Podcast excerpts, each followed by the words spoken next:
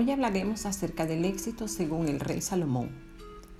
El paso del mundo de la fantasía y los sueños a la realidad radica en la mentalidad. Tome en cuenta lo siguiente y sea un emprendedor exitoso. La diferencia entre un emprendedor y un empleado es la manera de pensar. La mayoría de las personas han pensado alguna vez en comenzar su negocio, pero luego se arrepienten o jamás lo llevan a cabo. El emprendedor es un individuo especial. Asume riesgos sabiendo que son parte del desafío y del precio para alcanzar el éxito. Algunos suelen tener un comienzo duro por los gastos e ingresos, siendo en general más lo primero que lo segundo. Esta realidad lleva en ocasiones a que abandonen el negocio. Sin embargo, es la perseverancia y la visión a largo plazo la que definen al emprendedor exitoso, ambos factores constantes de motivación. Ahora veamos la personalidad del emprendedor. La mentalidad es clave, ya que devela el talento que Dios le ha dado a los optimistas y la capacidad de encontrar oportunidades de negocios en lugares donde otros solo ven puertas cerradas o fracasos.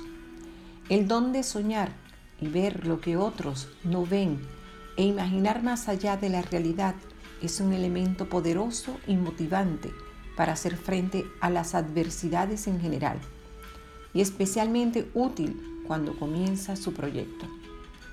La voluntad de acero y la búsqueda incansable es una manera de llevar a cabo sus sueños. Son aspectos que aportan mucho para quienes quieren crear su empresa y son cualidades necesarias en un equipo de trabajo. Pero más nada,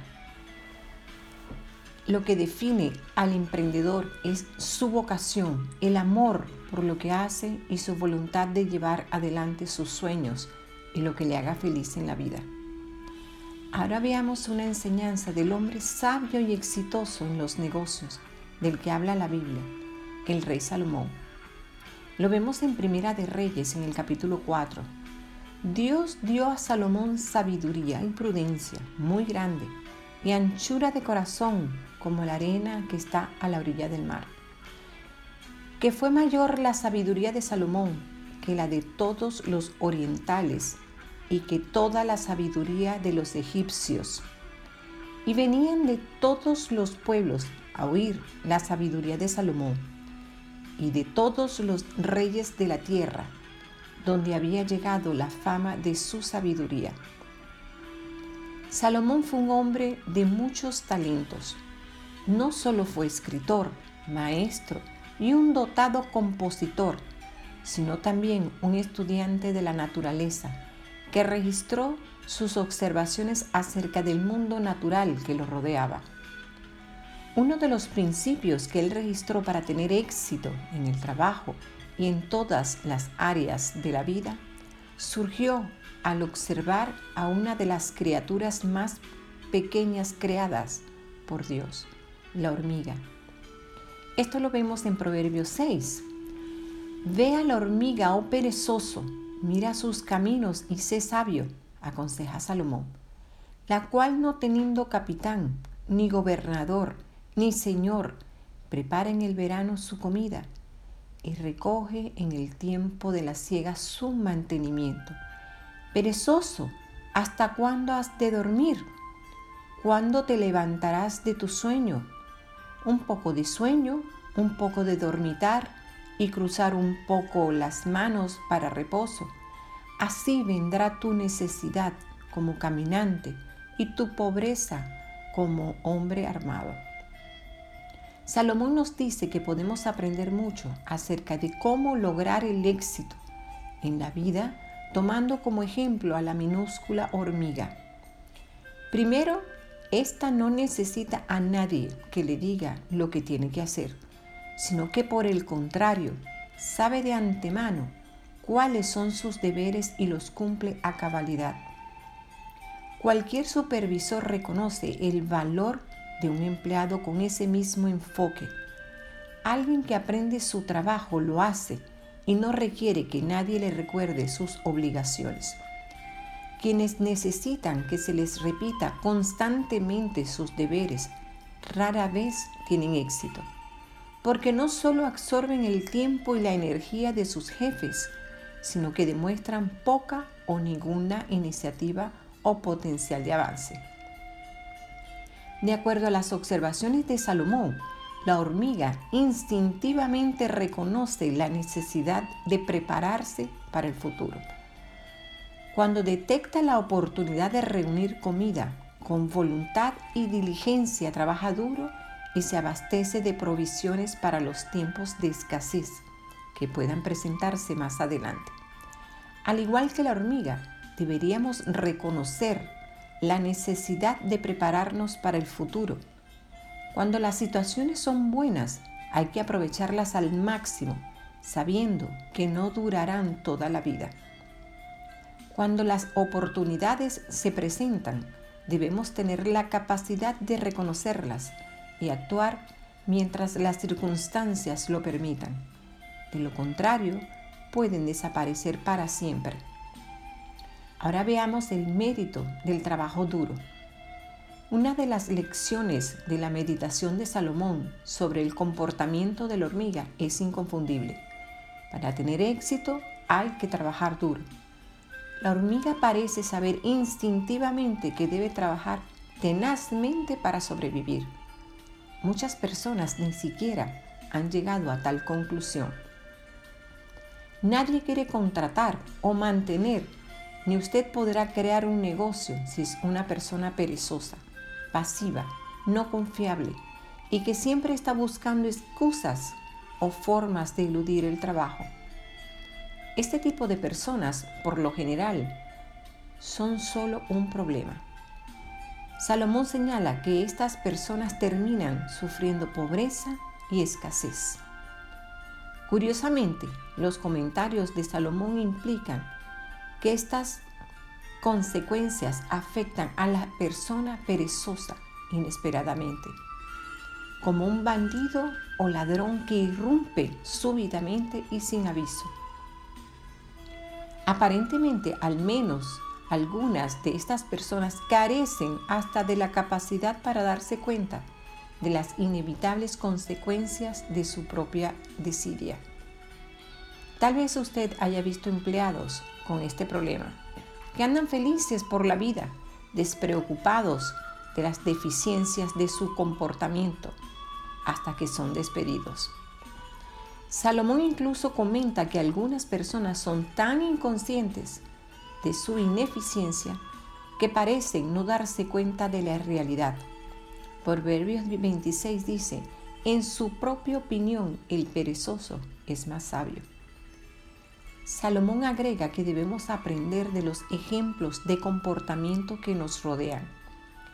Debemos reconocer la causa y su efecto y aprender lo que nos lleva al éxito y lo que nos lleva al fracaso y la pobreza. Él nos dice en Proverbio 24, pasé junto al campo del hombre perezoso y junto a la viña del hombre falto de entendimiento. Y he aquí que por toda ella habían crecido los espinos, ortigas, habían ya cubierto su faz y su cerca de piedra estaba ya destruida. Miré y lo puse en mi corazón, lo vi y tomé consejo. Un poco de sueño, cabeceando otro poco, poniendo mano sobre mano otro poco para dormir, y así vendrá como caminante tu necesidad y tu pobreza como hombre armado. Qué duro es este pasaje.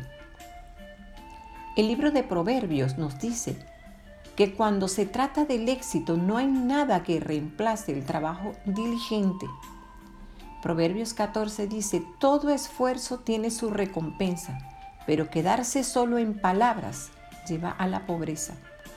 El hablar por hablar, como Salomón señala, no produce nada.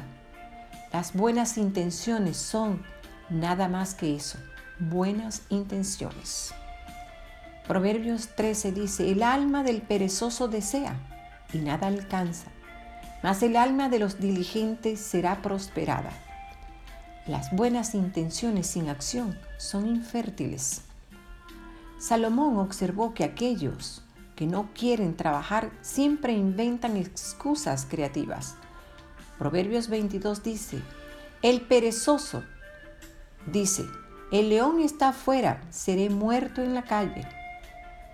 Las suyas pueden ser, por ejemplo, cómo afronto los gastos y si me va mal, cómo pago la renta. Será mejor quedarme como empleado y tener la seguridad de mi sueldo. Las excusas no sirven para hacer que el trabajo se lleve a cabo.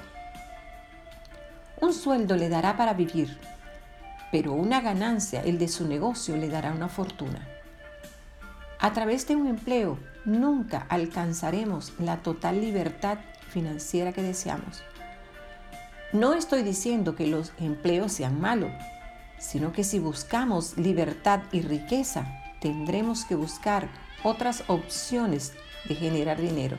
Y la mejor forma es a través de un negocio propio y las inversiones. Ahora veamos que la diligencia da frutos. El trabajar duro es un rasgo al que la Biblia a menudo se refiere como diligencia. A esto le podríamos llamar de muchas formas. Iniciativa, motivación, entusiasmo, ímpetu, visión de futuro. Curiosamente, esta palabra en el hebreo original se interpreta en varios versículos como listo o perspicaz. Hoy día decimos que alguien es listo si creemos que es inteligente, productivo y eficiente. En otras palabras, diligente. La diligencia y el trabajo duro son antónimos de la flojera. Los frutos de la diligencia y el trabajo riguroso también son contrarios a la de la pereza. ¿Qué nos dice Salomón acerca de la recompensa de la diligencia, de la iniciativa, del ímpetu y de la visión de futuro?